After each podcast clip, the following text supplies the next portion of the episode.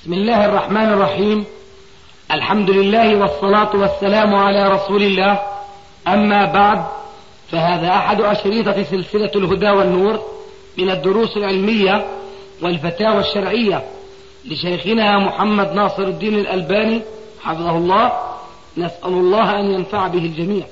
والآن مع الشريط الثاني والستين بعد المئة على واحد.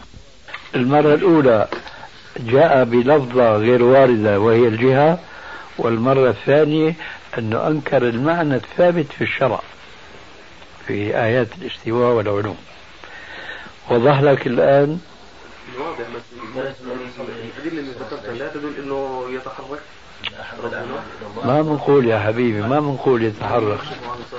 نحن ما بنقول إذا بدنا نقول بأنه معنى جاء تحرك معناه عم نعطي الصفة اللي نحن نعرفها لأنفسنا أم ننسبها لربنا.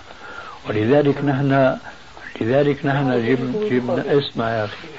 ولذلك نحن أتينا بالآية ليس كمثله شيء وهو السميع البصير. فهو سميع وبصير لكن سمعه وبصره ليس كسمعنا وبصرنا. طيب. نحن الآن لما نبصر الشيء تتحرك العين ولا لا؟ ممكن تتحرك ممكن لا. لا مش ممكن. خليك هلا أنت ما تحرك عينك لشوف لامتى؟ لفترة معينة.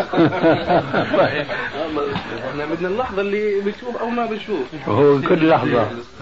أنت هلا أنت في اللحظات اللي بتشوف فيها. ما بتحرك جفنك أبدا. شوف هي الفلسفة. باللحظة. وهي اللي اللي أضلت الناس. أي نعم باللحظة اللي بتشوف فيها. أبدا. مش ممكن. لا تقول أبدا. كلمة أبدا معناها إلى إلى لا لا اسمح لي. حركة الجفن يا أخي أنت الظاهر عم تفهمها الآن إنه هيك. هيك ما بيشوف. لكن إذا كان هيك بيشوف. يعني الحركة هلا الإنسان لما بده يحدق في شيء. شلون بضب هيك شوي بين جفنيه فأنت عم تظن أنه أنه كل من يريد أن ينظر لابد ما يحرك جفنيه. هذا خطأ. الشاهد من هالكلام كله أنه أنت هلأ لما بدك تنظر بعينك لابد ما الجفن يتحرك قليلا أو كثيرا. لكن مع ذلك نجيك من باب أقرب. أنت لما بتنظر تنظر بحدقة وببياض وبجفن وإلى آخره. هل هذه الصفات نصف ربنا بها لأنه بصير؟ ليش؟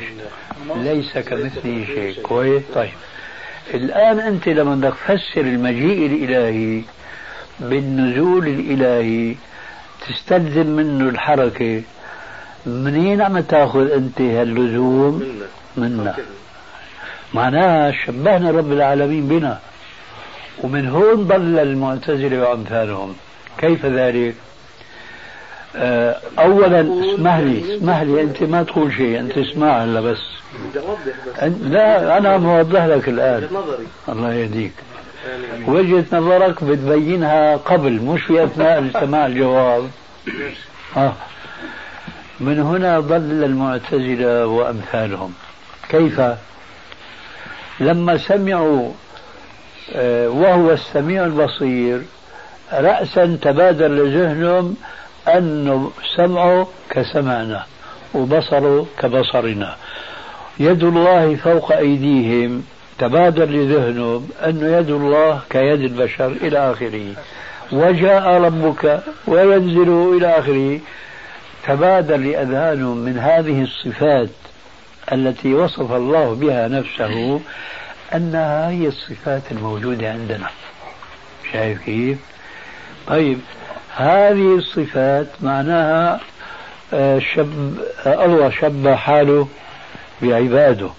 آه تشبيه باطل بداهة. لذلك إن قالوا ما دام في الآيات في تشبيه الخالق بالمخلوق فالتشبيه باطل. إذا نحن من أول الآيات وما نقول بظاهرها حتى ما نقع إيش؟ في التشبيه عرفت كيف؟ الآن بالنسبة للموضوع الحركة هن فهموا من المجيء أنه يلزمه الحركة وفهموا من النزول كذلك. الحركة من صفة المخلوق إذا ربنا لا يجيء ولا ينزل. نحن نقول ليس كمثل شيء. نثبت الصفة التي وصف بها نفسه دون تشبيه ودون إيش؟ تكييف. عرفت كيف؟ إذا لا تقول أنت ليش نفيت الحركة. نحن نفيناها لأنها لم ترد. المقصود يعني حركة طريقة في جلاله حركة اسمح لي شوية. حركة تليق بجلاله. ثبتت ولا مجيء تليق يليق بجلاله هو الثابت. لا اللي بقصد أنا يعني مثلا يوم آه جاوب الله يهديك جاوب الله يهديك. شايف شلون؟ بتبين شو قصدك الأول. بيجيك السؤال بترجع بتقول لي بقصد. وهي ما بتنتهي. بين شو قصدك بالاول أنا عمل لك الآن. حركة تليق بجلاله. وردت هذه الحركة التي تليق بجلاله؟ زي سمع يعني كيف سمع جاوب يا حبيبي جاوب يقول وردت قول ما وردت. ريح حالك وريحنا. ها؟ لا ما وردت. طيب اذا شو بقى انت لك. ليش حتى تقول بشيء ما ورد؟ يعني مثل مثل ما واحد بيقول انه ربنا له شعر. لكن إيش؟ ليس كمثل شعرنا. لك يا حبيبي هذه صفة أنت تصف ربك بصفة. هذه الصفة. هل وردت في الكتاب والسنة؟ لا ما ورد ريح حالك.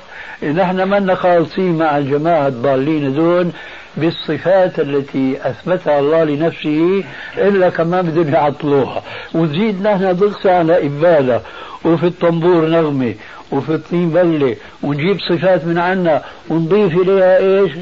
تليق بجلاله. فاهم شو المشكلة؟ ما فهمت. أنا فهمت عليك إذا عنده يوم يكشف عن ساق شيخنا نعم نعم. كيف؟ آية يوم يكشف عن ساق رددها ثلاث مرات. عن ساق يمكن لو يوم يكشف عن ساق يعني إثبات ساق يوم يكشف عن ساق أحكي يا أخي شو عندك؟ ألا تدل على يكشف عن حركة؟ ساق ولا ألا تدل على حركة؟ هذا اللي بقصد يعني وضح لي هذه الآية يعني تفسيرها أو معناها إذا ممكن. ليش هلا طولت بس الحق مو عليه. الحق مو عليك اسمع اسمع شوي هلا انت كنا في المجيء صحيح ولا لا؟ نعم طيب الان ليش انتقلت يوم يكشف عن ساق؟ خلصنا من الأولى لا أنا بدي يعني. خلصنا من الأولى بدي أستشهد خلصنا من الأولى ثلاث مرات سؤال الدنيا ليل ولا نهار؟ ما في جواب الدنيا ليل ولا نهار؟ الله يهديك لا تضيع وقتنا. في غيرك بده يسأل في غيرك. طول بالك. طول بالك. نحن إذا ما طولنا بالنا على الناس ما اجتمع دون الناس جزاك الله خير شيخ. شلون؟ بارك الله فيك كنا في المجيء وبينا لك أنه نحن نؤمن بالمجيء على اعتبار صفة لله عز وجل لكن ما بنضيف إليها معاني نعرفها من أنفسنا وهي الحركة. حتما نحن لما نقول فلان جاء إلى الدار شو في تلازم في حركة. نحن هلا لما نسمع ربنا يصف نفسه بأنه جاء وبأنه ينزل ما بيجوز أن نضيف إلى هذه الصفة الإلهية صفة قائمة في أنفسنا وملازمة للمجيء البشري فنضيف الصفة القائمة بأنفسنا للمجيء الإلهي. هذا هو التشبيه. ولذلك ظننت أنا أنه انتهينا معك أنه نحن نصف ربنا بما وصف به نفسه. بماذا وصف نفسه جاء. حركة؟ قلنا لك آنفا. هل الحركة جاءت كصفة من صفات الله؟ قلت أنت حركة تليق بجلاله. ضربت لك مثال. واحد بيقول الله له شعر لكن شعر يليق بجلاله. ما استفدنا منك شيء من هذا الكلام كله. قفزت بمساعدة صاحبك هنيك ليوم يكشف عن ساق.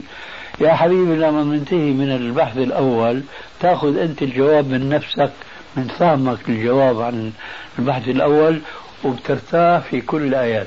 هل انتهينا إلى شيء معك؟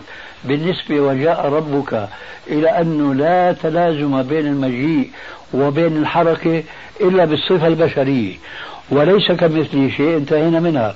إذا لا يجوز للمسلم أن يقول إن الله يتحرك ولا يجوز له أن يقول لا يتحرك لأنه لم يرد هذا ولا هذا. كما قلنا لك الله في جهة لا نقول في جهة.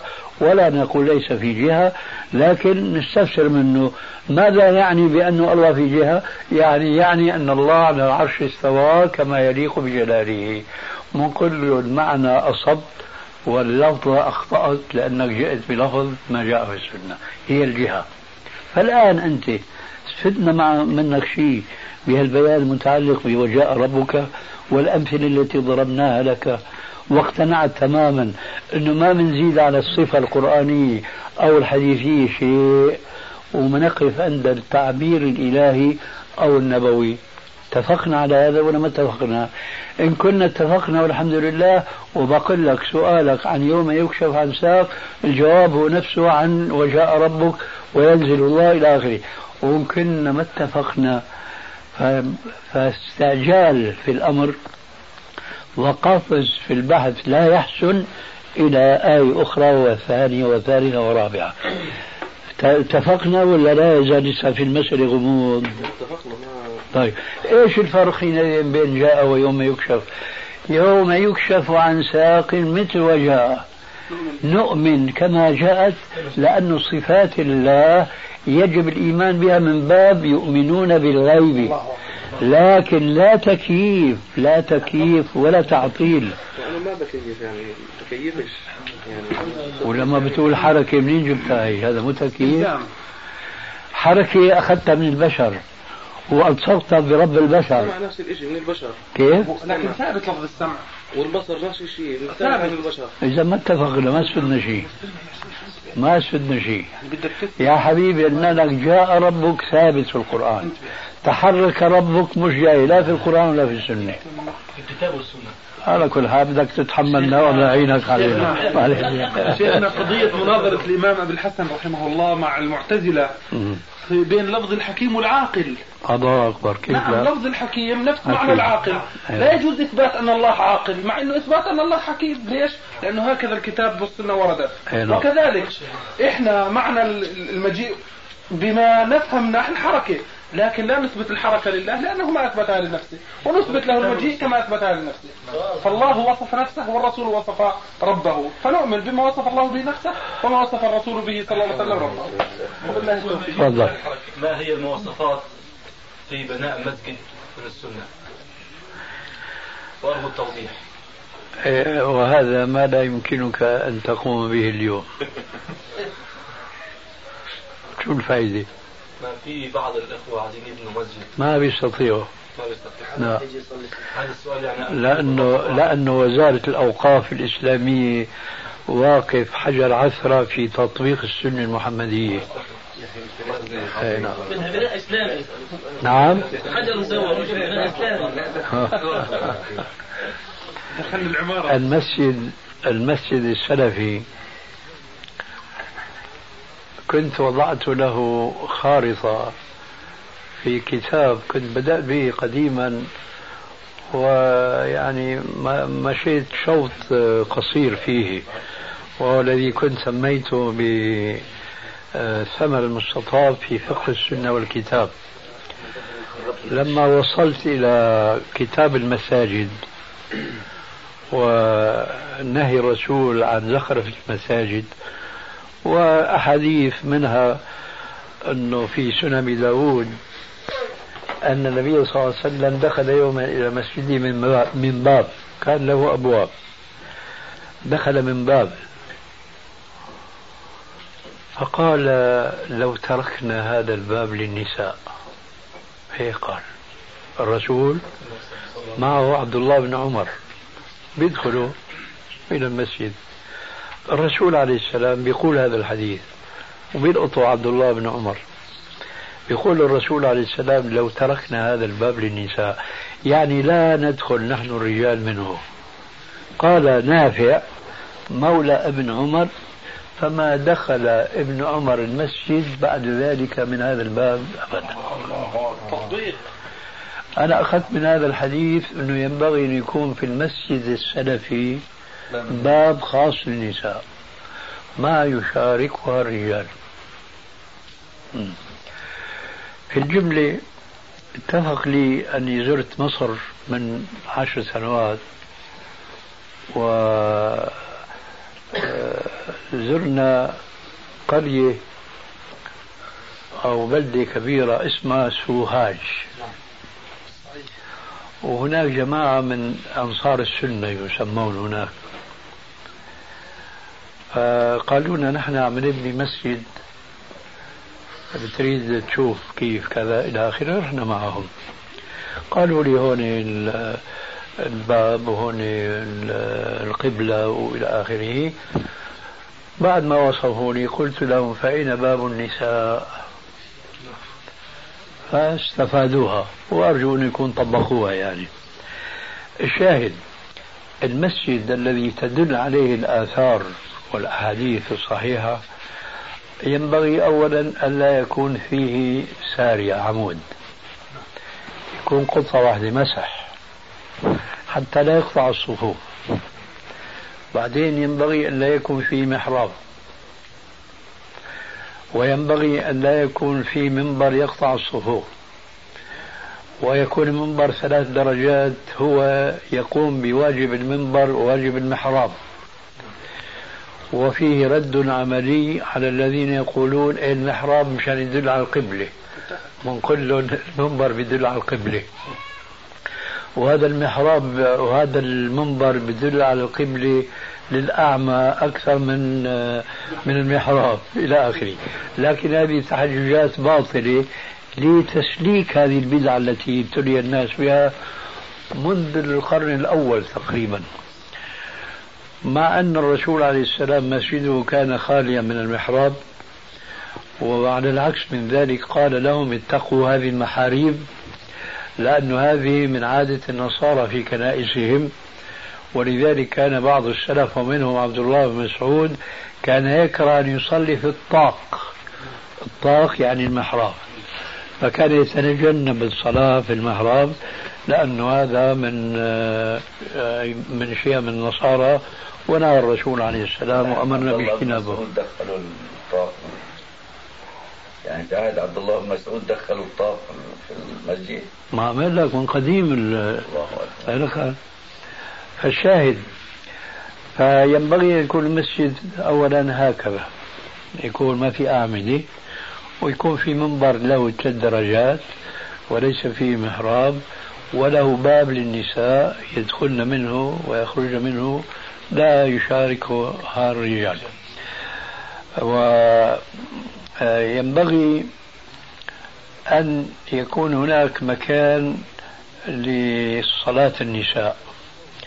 لكن هذا المكان ليس من الضروري أن يكون محجوبا عن الرجال بستارة أو بجدار لأن اللباس الشرعي الذي يفترض أن يكون من ملبوسات النساء هو الحجاب ولأن النساء يحسن بهن أن يشاركن الرجال في رؤية الإمام وحركات المقتدين من خلفه. وهذا كله من هديه عليه السلام وسيرته. اليوم الناس بيتركوا أشياء هامة وبيأتوا بأشياء غير هامة. من هذه الأشياء غير الهامة أنه بيفصلوا النساء عن الرجال بالباطون. ما في ضرورة لهذا الفصل لكن الضرورة اللي بيوحيها إليهم ما هي؟ أنهم شايفين النساء أكثر متبرجات. فإذا بدهم يصلوا هيك مكشوفات معناها وقع عين الرجال على ما لا يجوز.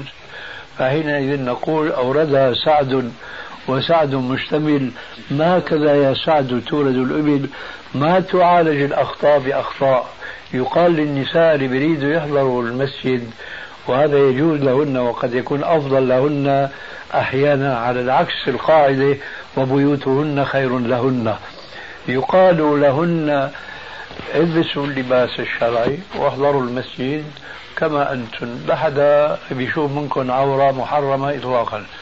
لا إني ما بيستطيعوا إنه يوجهوا النساء. إذا شو بيساووا؟ بيحجبوا النساء عن الرجال رغم أنف الرجال والنساء معا. فهذا مما يحضرني من المسجد. أقول انه هذا ما بإمكانك لأنه وزارة الاوقاف تشترط عليك شرط إنه لازم يكون في محراب. لازم يكون في مأذنة تنطح السحاب. بينما هذه المأذنة هي في اعتقادي من المصالح المرسلة وليست وليست سنة تعبدية. المئذنة من المصالح المرسلة.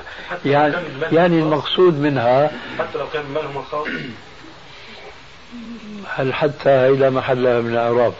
إن كان محل من جيبه الخاص أو مجموع. كل هذا إضاعة للمال. فالمهم المئذنة من المصالح المرسلة. المقصود هو تبليغ صوت المؤذن إلى أبعد مكان ممكن. لم تكن يومئذ الوسائل المبتكرة الموجودة اليوم من مكبرات الصوت ولذلك تعاطوا وسائل طبيعية ميسرة يومئذ. فبنوا إيش؟ المآذن.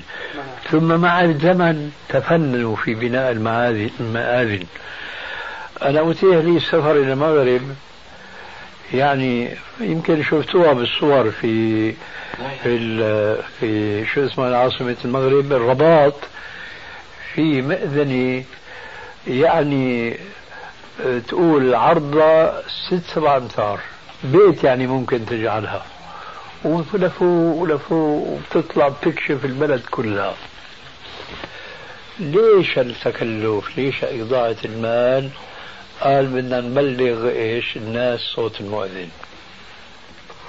في زمن الرسول عليه السلام لم يكن هناك مئذنة.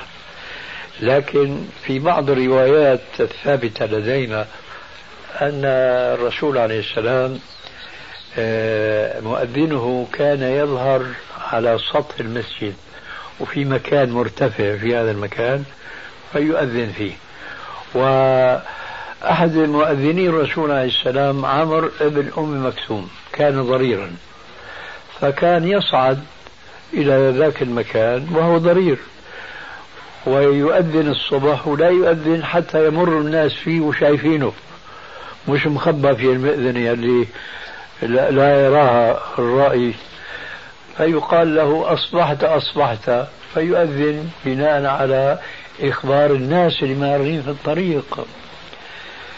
فالمئذنة لم تكن في عهد الرسول عليه السلام لكن في صعود في مكان إلى مكان مرتفع. ولذلك جاء في صحيح البخاري أنه كان بين إقامة الصلاة وبين السحور أظن مقدار ما يصعد هذا المؤذن وينزل ذاك. المؤذن الأول والثاني في أذانين. إيه. فمعناه في صعود وفي نزول. إيه هذا بيشعرنا أنه بروز المؤذن وصعوده إلى مكان مرتفع هو أمر مقصود مشان تبليغ الناس الصوت. مع ذلك فالناس جعلوا المئذنة غاية. ما هي وسيلة؟ لأنه خرجوا عن كونها وسيلة. الوسيلة هي أنك تطلع لفوق وتبلغ الناس. لكن عادوا يبالغوا في رفع بنيانها وتشييدها ويبالغوا في نحت حجارتها وإلى آخره. حتى في زمن وجود مكبرات الصوت. نحن بنشوف مثلا مسجد صلاح الدين الأيوبي. بتشوف طبقة طبقة ثانية طبقة ثالثة. لك مشان إيش الكلفة مشان إيش إضاعة المال. ولا أحد يطلع له الآن إطلاقا لأنه عم يأذن وسط المسجد. إذا صار بناء المآذن في المساجد يعني مثل إكليروس ليس له معنى. لا معقول ولا منقول. هذا مما حذر عنه الرسول عليه السلام بقوله لا تقوم الساعة حتى يتباهى الناس بالمساجد. الشاطر ما اللي بيبني مسجد لا مثيل له. بيبني منارة لا مثيل لها. إلى آخره. هذا من علامات قيام الساعة بنص حديث الرسول عليه السلام. أما زخرة المسجد ما ذكرنا نحن آنفا. فينبغي أن يكون المسجد ساذجا. ليس فيه يعني زخارف. ولذلك عمر الخطاب رضي الله عنه لما اضطر إلى توسيع المسجد النبوي في زمانه قال للبناء المهندس اللي بيسموه اليوم قال أكن الناس من الحر والقر ولا تحمر ولا تصفر. يعني شو الغاية من المسجد؟ إنه كلهم كنا الناس يؤويهم من الحر والقر. لا تحمر ولا تصفر. نعم. تفتن الناس في زيادة ما ما أذكر هذا. ولا تحمر ولا تصفر. ليه؟ لأنه هذا من الزخارف. وبيوت الله يجب أن تكون منزهة عن أمور الدنيا. هذا بيت الله. اليوم انعكست المفاهيم مع الأسف الشديد بسبب ابتعاد الناس عن الاهتداء بهدي الرسول عليه السلام. اليوم إذا أنكرت للناس على الناس هذه الزخارف جابهوك بشبهتين. الشبهة الأولى وهي أخبثهما. بيقول لك إيه يعني النصارى أحسن منا. آه شوف النصارى شو شلون بيبالغوا في زخرفة الكنائس. فنحن مساجدنا أولى بالزخارف.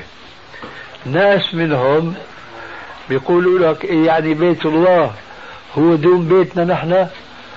نحن بيتنا اللي بنسكن فيه. ومنزخرفه ومنكلسه ومن إلى آخره. بيت الله أحق إيش؟ ومن يعظم شعائر الله فإنها من تقوى القلوب. هذا من وحي الشيطان. لأن الرسول عليه السلام لما روى ابن عباس عنه ما أمرت بتشييد المساجد. حديث سمعه ابن عباس من الرسول. ما أمرت بتشييد المساجد. قال ابن عباس لتزخرفنها كما زخرفت اليهود والنصارى. فالأحاديث والآثار كلها مجتمعة على أن المسجد يجب أن يكون في صورة متواضعة. ليس فيها زخارف تشغل قلوب الناس. يعني الإنسان لازم يكون في جو يساعده على طاعة الله عز وجل. أما الزخارف هذه والنقوش فهي تلهيه.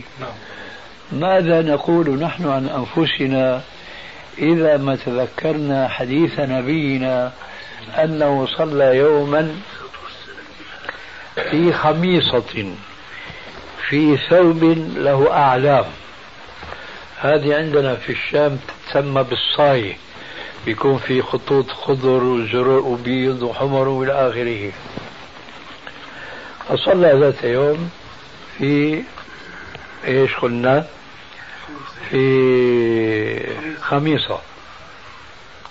ما كاد يصلي شلح هذه الخميصة نزعها وقال خذوا هذه الخميصة وأتوني بأنبجانية أبي جهم فإنها ألهتني وفي رواية كادت أن تلهيني عن صلاتي.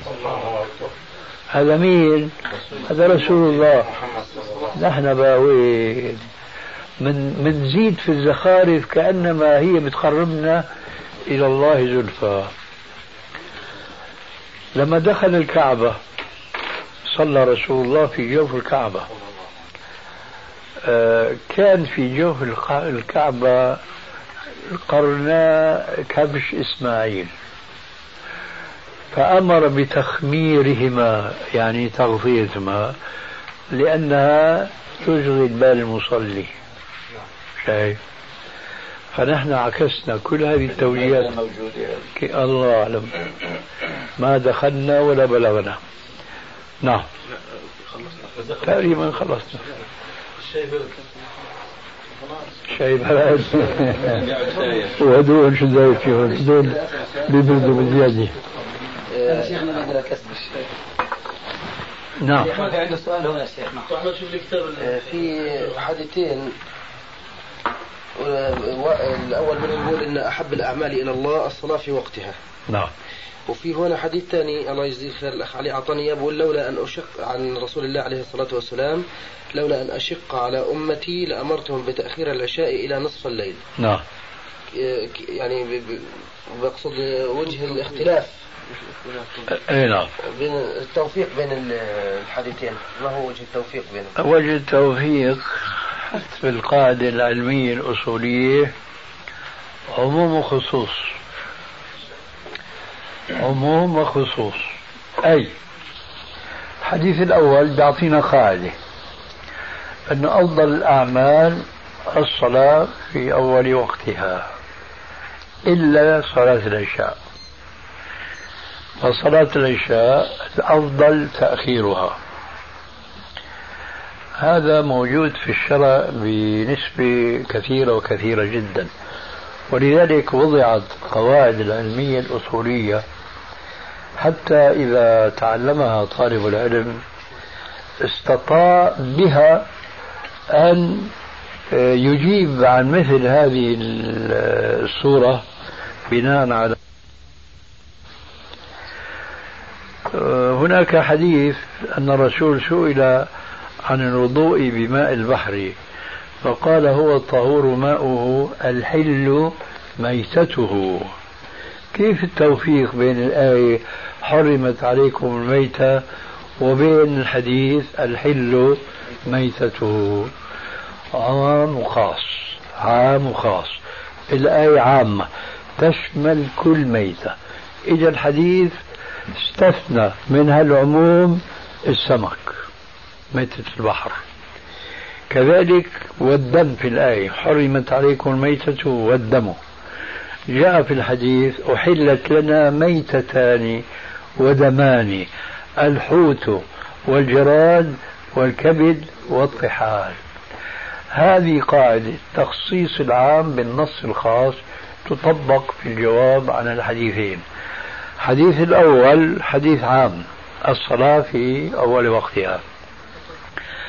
حديث لولا أن أشق على أمتي لأخرت صلاة العشاء إلى نصف الليل. هذا يعني أن الحديث الأول ليس على عمومه بحيث أنه يشمل أيضا صلاة العشاء لا. صلاة العشاء على العكس من بقية الصلوات الخمس فكلما تأخر بها المصلي كان أفضل له. لكن هنا الأفضلية هذه ينبغي ألا تفوت على الحريص عليها فضيلة صلاة الجماعة لأنها أهم من فضيلة تأخير صلاة العشاء. بمعنى إذا دار الأمر بين أن يصلي صلاة العشاء مع الجماعة في أول الوقت وبين أن يصلي وحده في آخر الوقت نقول لا يصلي مع الجماعة في أول وقت ولا يؤخر صلاة العشاء إلى آخر الوقت لأنه هو بين أحد شيئين. إما أن يضيع الفرض في سبيل النفل وشو هو النفل؟ هو تأخير وقت صلاة العشاء ما هو فرض لكنه أمر مستحب. فهو بين أمرين. إما أن يضيع الفريضة في سبيل المحافظة على المستحب وهو تأخير الوقت وإما أن يضيع المستحب هذا وهو تأخير الوقت ويحافظ على الفرض وهو الصلاة مع جماعة المسلمين. طيب الجماعة في خارج المسجد. الجماعة خارج المسجد. زي هيك مثلا صلينا جماعة. هل لها أجر الصلاة في المسجد يا جماعة؟ هذا يختلف اختلاف الجو الجماعة. إذا كان جو علمي فلهم رخصة في أن يتأخروا عن صلاة. المقصود. طب خليك أيوة. تفضل إيه. يمكن يعني يجيك الجواب. إذا كان الجو علمي فلهم رخصة في أن يصلوا في المجلس وأن لا يذهبوا إلى المسجد. أما إذا كان جو عادي فليس فلا يجوز لهم أن يتأخروا عن صلاة الجماعة ويصلوا إيش؟ في المكان الذي هم مجتمعون فيه. كلامي السابق إذا دار الأمر بين إضاعة الفريضة وبين إضاعة المستحب شو بنساوي؟ بنضيع المستحب على أي ونحافظ على الفريضة لو فرضنا ناس في مسجد مسجد آه، في محل في حارة اتفقوا جميعا على أنه يأخروا صلاة العشاء إلى آخر وقتها بيكون هن جمعوا بين الفضيلتين. بين فضيلة صلاة الجماعة في المسجد وبين فضيلة تأخير صلاة العشاء إلى آخر الوقت خلافا لبقية الصلوات. هذا ما عندي من الجواب. طول بالك شوي لنشوف هو هذيك الساعة كان بده يقطع الكلام. يا ترى أخذ الجواب انتهى الأمر ولا بعد؟ أنا عم أسألك. اللي قصدته في السؤال. آه. بسأل عن أجر الجماعة. أجر الجماعة في المسجد. له أشجر أفضل في المسجد. أكثر من البيت. سامحك الله هذا السؤال غير وارد. أنا عم أقول لك إذا دار الأمر بين فضل صلاة العشاء في آخر الوقت وبين الصلاة في المسجد قلنا لك الصلاة في المسجد فريضة.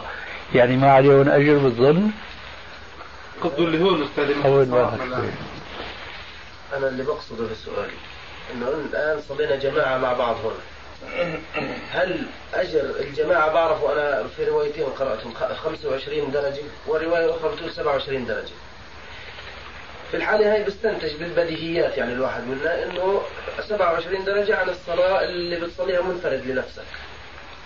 بقصد الآن طالما إنه إحنا خارج المسجد وأقمنا الصلاة الآن هون. هل الأجر في المسجد كونه مكان مخصص للصلاة أفضل من المكان اللي إحنا فيه؟ بصورة عامة هو هذا يا أخي بس نحن جبنا لك صورتين. قلنا لك إذا كان مجلس مجلس علمي فلهم أن يدعوا الفريضة هناك ويصلوا هنا. وهذا شو معناه طول بالك. عم أقول لك أنا هذا شو معناه معناه أن هؤلاء إذا لم يذهبوا إلى المسجد أولا آه، ما تركوا فرضا لأنه في مجلس علم. وإذا ما ما تركوا فرضا وصلوا هنا جماعة فقد حصلوا الأجر. لكن إذا كان المجلس ما هو مجلس علم فقد ضيعوا فرضا وصلوا هنا جماعة ما بيكونوا أدركوا فضيلة هذيك الجماعة لأنه لا عذر لهم. كيف؟ الدليل على تقديم السلام على الصلاة. ليس هناك دليل كما طبعا يتبادر للذهن وإنما هو الاجتهاد الذي اسمع يا أخي. وإنما هو الاجتهاد القائم على فهم يؤتيه الله عبدا في كتابه. هناك في صحيح البخاري أن أبا جحيفة السوائي صحابي قال يوما لعلي بن أبي طالب هل خصكم أهل البيت رسول الله صلى الله عليه وسلم بشيء دون الناس؟ قال لا. اللهم إلا فهما يؤتيه الله عبدا في كتابه أو ما في قراب سيفي هذا. وأخرج من الجفن السيف من بيته آه، ورقة من الأوراق القديمة مكتوب فيها حديث يتعلق بالقصاص والجراحات ونحو ذلك. الشاهد قوله اللهم إلا فهما يؤتيه الله عبدا في كتابه. أنا بحكي عن نفسي. لما كنا ندرس على إخواننا في دمشق وفي حلب بلد أخونا محمد ناصر الثرمانيني وهو كنا ننزل في بيته جزاه الله خير. كان مركز الدعوة هناك يومئذ ولا يزال لكن ضغط البعثيين معروف. المهم كنا مجرد هذا أول الأمر مجرد ما نسمع الأذان نخرج من المجلس ونصلي في آخر المسجد. لكن كان في النفس شيء. إلى أن وجدت كان في النفس شيء يعني أنا أشعر بأنه نحن معذورين. نحن الآن في دراسة كتاب الله وسنة رسول الله صلى الله عليه وسلم. فهذا قد يعتبر عذرا في ترك الصلاة في المسجد. كنت أقول في نفسي هكذا ولكن ما عندي شيء يقنعني بهذا فكنت أمشي مع الأصل وهو إجابة المؤذن. إلى أن قرأت في كتاب الجرح والتعديل لابن أبي حاتم رواية أن الإمام أحمد كان في مجلس علم في كبار علماء الحديث مثل يحيى بن معين ومثل علي بن المديني. فأذن لصلاة الظهر. فقال أحدهم منبها مذكرا أنه أذن لصلاة الظهر كأنه يقول حي على الصلاة. فقال الإمام أحمد نحن الآن ما أدري إذا كان قال لفظ الصلاة باللفظ أو بما يؤدي هذا المعنى. واعتبر مجلس العلم عذرا لترك صلاة الجماعة في المسجد أو يجمع بين صلاة الجماعة في المكان الذي هو فيه وبين مجلس العلم من يومئذ اللي كان يجري في نفسي من في نفسي من تساؤل راح وطاح. وأصبحت آه، أصلي هناك في آه، مقر الدرس مع جماعة المسلمين. وفي كثير من الأحيان تكون هذيك الجماعة أكثر بكثير من جماعة المسجد القريب منا. فالشاهد فهما يؤتيه الله عبدا في كتابه. هذا الإمام بقابل المصالح والمفاسد. وهذه مسألة لا يستطيعها كل الناس.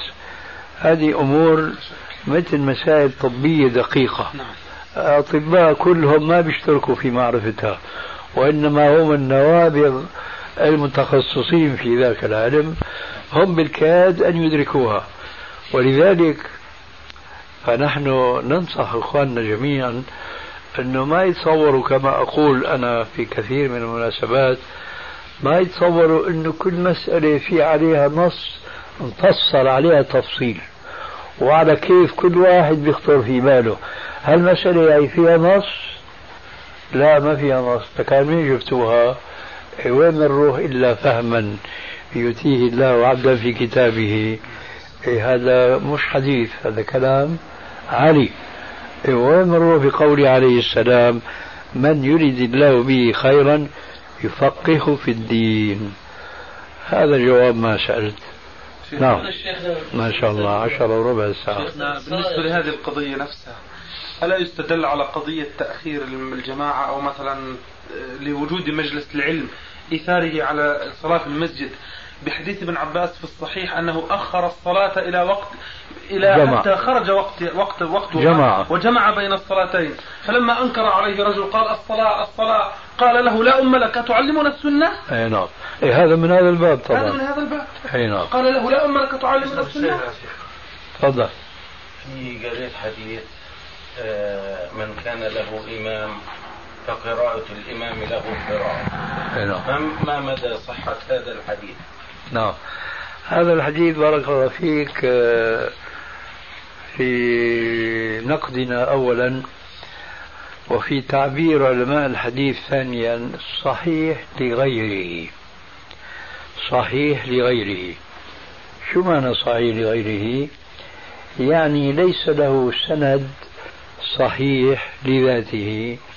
ولكن له أسانيد كثيرة. هذه الأسانيد الكثيرة أعطت للحديث قوة. وشيء من التفصيل آه الحديث مروي بسند صحيح عن عبد الله بن شداد تابعي. قال قال رسول الله صلى الله عليه وسلم من كان له إمام فقراءة الإمام له قراءة. هذا صحيح مرسل. يعني ما ذكر الصحابي. لكن في بعض الروايات ذكر بعضهم عن عبد الله بن شداد عن جابر قال قال رسول الله صلى الله عليه وسلم. لكن هذا البعض فيه ضعف. فهو جاء موصولا بسند ضعيف. وجاء مرسلا بسند صحيح. ثم جاءت له طرق أخرى موصولة أيضا. صحيح أن فيها ضعف لكن هذه المجموعة من الأسانيد الضعيفة الموصولة تعطي للإسناد المرسل قوة فيصبح الحديث صحيحا لغيره أي صحيحا بمجموع طرقه. ولذلك فالحديث من جملة الأدلة التي تسقط فرضية قراءة المقتدي وراء الإمام في الصلاة الجهرية. لأن قراءة الإمام له قراءة. بعدين الاستنباط الاستنباط الفقهي والعلمي بيساعد على تصحيح معنى هذا الحديث. لأنه هو بيقول فقراءة الإمام له قراءة. معروف بالتجربة أن المستمع للقرآن يتمكن من تدبره ومن الاستفادة من تلاوته أكثر من التالي لنفسه بنفسه. هذا معروف بالتجربة. ويدل على ذلك حديث البخاري أن النبي صلى الله عليه وسلم قال يوما لعبد الله بن مسعود اقرأ علي. قال اقرأ عليك القرآن وعليك أنزل. قال اقرأ فإني أحب أن أسمعه من غيري. لماذا؟ لأن الإنسان يتفرغ للاستماع وللتدبر أكثر مما لو آه، تولى القراءة بنفسه. لأنه أقل ما يقال أنه بده يهتم لأداء الآية أولا على الوجه الصحيح مقتضى أصول التلاوة الشرعية وأن لا تفوت آية أو يخطئ في تلاوتها. بينما هذا المستمع مستريح من هذا الجانب وموجه جهده كله أن يتدبر ما يسمع من التلاوة. فإذا كان الإمام يجهر بالقراءة وأنت تسمع فقراءة لك قراءة بل أحسن من قراءتك أنت لنفسك. تعرف فهذا الحديث من كان له إمام فقراءة الإمام له قراءة. مع كونه كما قلنا قوته جاءت بالأسانيد مجموع الأسانيد لكن حديث إني أحب أن أسمعه من غيري يأخذ بعضد هذا المعنى ويقويه. ولذلك فهو دليل على أن الذي يسمع تلاوة القرآن الفاتحة ساقطة عنه لأن قراءة الإمام له قراءة. نعم. هذا مرحبا. شاب يسأل يقول أنه أدى فريضة الحج أكثر من مرة. إيه. وقد سهل الله سبحانه وتعالى له أن يؤدي فريضة الحج مرة أخرى. أي وعليكم السلام وبركاته. وله والد قد توفاه الله. أي وكان قد أدى فريضة الحج أيضا. أي نعم. ولكن الولد يشك في صحة حج الوالد. أيوة. لأنه لم يكن متعلما ولم ينم في مزدلفة والله تعالى أعلم. وبالتالي لم يصلي الفجر فيها. فالولد يسأل هل يحج عن والده الآن أم يحج عن نفسه؟ نفلا. نفلا نعم. يحج عن نفسه نفلا, نفلا. لأنه حج أكثر من مرة. إيه؟ نقول الجواب حسب ما يغلب على ظنه. إن كان يغلب على ظنه ما ذكرته من عدم استطاعته القيام بأركان الحج ومناسكه فيحج عنه وإلا فلا. وحينما أقول يحج عنه بنية إسقاط الفرض عنه. أما أن يحج عنه نفسا فهذا باب مفتوح. بابه ظهر لك الفرق؟ نعم. يعني هنا بالنسبة لوالده نعم. أو بعبارة أوضح بالنسبة لحجة والده نعم. صورتان أو حالتان. نعم. الحالة الأولى أنه يشك شكا قويا في صحة حجته نعم. فهو يحج عنه حجة الإسلام. نعم. الحالة الثانية أنه حجة والده حجة صحيحة. نعم. فهو يحج عنه نفلا. طيب. عرفت كيف؟ يرد سؤال هنا. تفضل. أيهما أفضل أن يحج عن والده نفلا أم يحج لنفسه نفلا؟ على حسب رغبته هو. إن كان يريد الحج الأجر الأكبر للوالد فيقصد بحجته والده. وإن كان يريد الأجر الأكبر لنفسه فيحج عن نفسه ويأتيه شيء من ثواب هذه الحجة لوالده من باب أنه كان سبب وجوده. نعم. هل يقال أن له مثل أجر والده؟ يعني ثواب حجة؟ أو عمرة مثلا؟ ثواب حجة أو عمرة؟ أجر والده؟ مثل أجر والده. هنا العكس ولده. هل يقال أن للولد مثل أجر والده؟ بالعكس يا أخي. إن حج عنه. إن حج عنه نفلا هذا المقصود. إيه. مثل أجر والده. الوالد ما حج. إن حج الولد عن والده. يا حبيبي أنا أنا أحل لك أنا في زعمي صحة العبارة. نعم. هل يكون للوالد مثل أجر الولد؟ لأن الولد هو الذي سيحج. عن والده. إيه فهل لوالده أجر مثل أجر ولده؟ مش الوالد لأن الوالد ما ليس عاملا.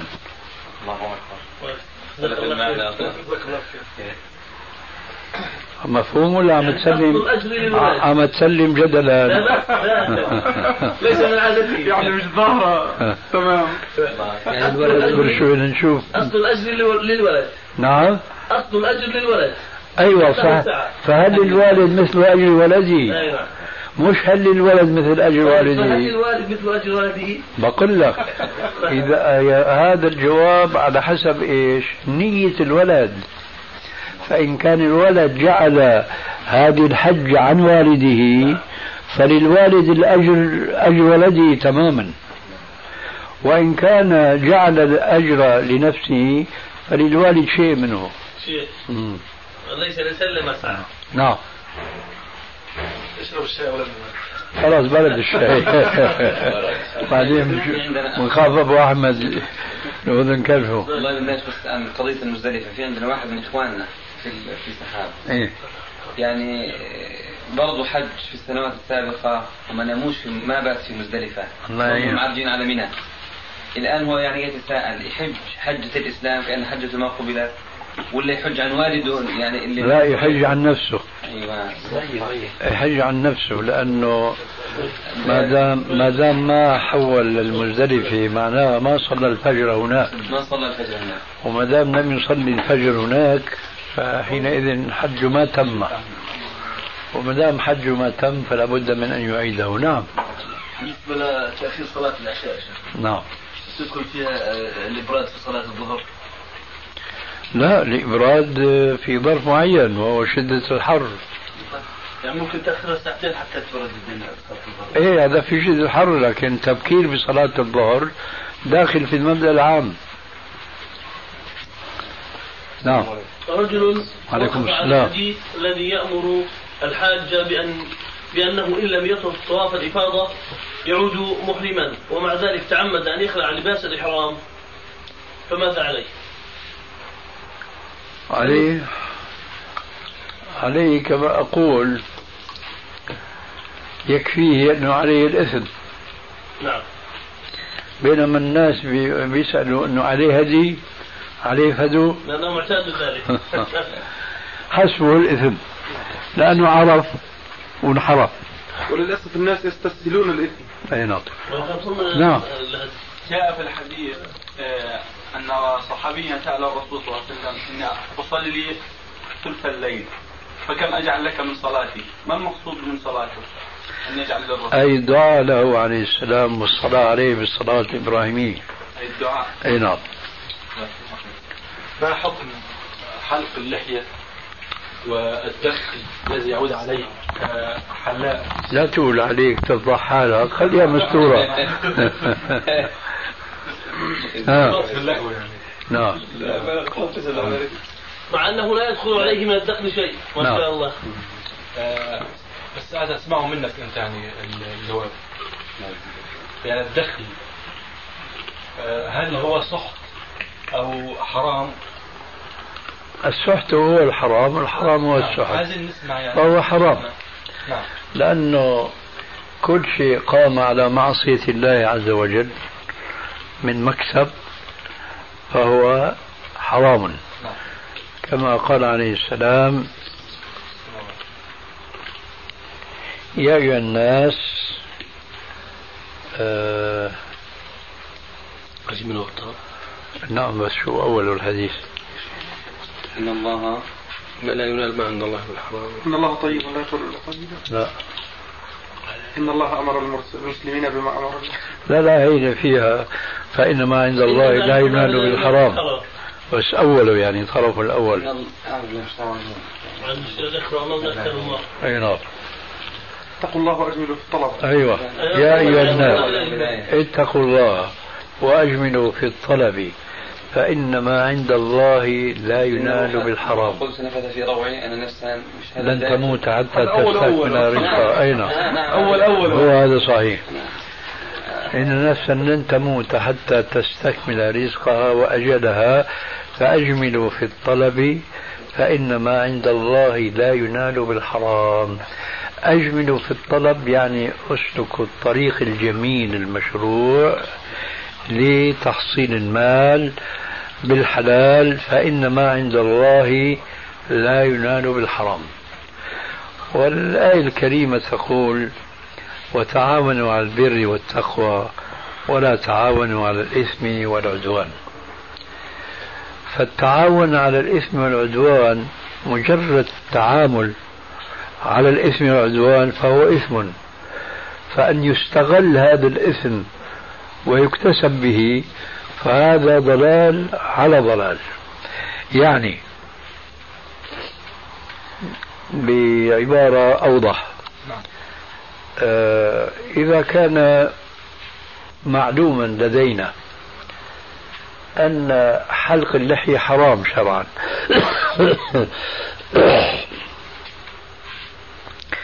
فيأتي إنسان ويحلق له لحيته. هذا تعاون معه على الهدى ولا على المنكر؟ لا شك على المنكر. ما تعاون معه على البر والتقوى. فوق تعاونه معه على المنكر فهو يأخذ عليه أجرا. فهذا ضلال على ضلال. هذا المكسب بلا شك يكون إيه؟ حراما. وهذا أمر لا ينبغي أن يتوقف فيه الإنسان إطلاقا. لأنه الآية السابقة ولا تعاونوا على الإثم والعدوان الرسول عليه السلام ضرب آه، تفسيرا لها بعض الأمثلة. فهو يقول مثلا في الحديث الصحيح لعن الله آكل الربا وموكله وكاتبه وشاهديه. لماذا؟ لأنهم تعاونوا على المنكر. وقال في الحديث الآخر لعن الله في الخمرة عشرة. أول واحد هو الشارب. ثم بين أن البقية كل داخلين بسبب أنهم كانوا سبب شرب هذا الشارب للخمر لولاهم لما كان هذا الشارب إطلاقا. عاصرها ومعتصرها وحاملها والمحمولة إليه وبائعها وشاريها وهكذا. كلهم لعنوا بسبب أنهم كانوا عونا على آه، تيسير الطريق لهذا المرتكب لهذا المنكر. وهكذا كل المسائل التي تخالف الشريعة تدخل في عموم هذه الآية وفي دلالة هذه الأحاديث الخاصة. فإذا كان منكرا من الفعل أن يحلق الرجل لحية أخيه فأشد إنكارا أن يأخذ على هذه المعصية أجرا. نعم. بالنسبة لتقليم الأظافر وحلق شعر غير الرأس مشهور أنها أنهما من محظورات الإحرام. أي نعم. فما دليل ذلك؟ ما دليل على أنه لا يجوز أن يحلق شعر رأسه وهو محرم؟ لا غير شعر الرأس. غير شعر الرأس الشعر بشكل عام وتخليم الأظافر. غير شعر الرأس ماذا تعني؟ يعني مثلا شيء من شعر اللحية مثلا آه، يعني أي شيء أي شعر. تحت الأبط يعني مثلا لبت العانة مثلا. يعني غير الرأس. أيوه. ما هو الدليل على أن المحرم لا يجوز له أن يأخذ غير شعر رأسه؟ وتقليم أظافره وتقليم أظافره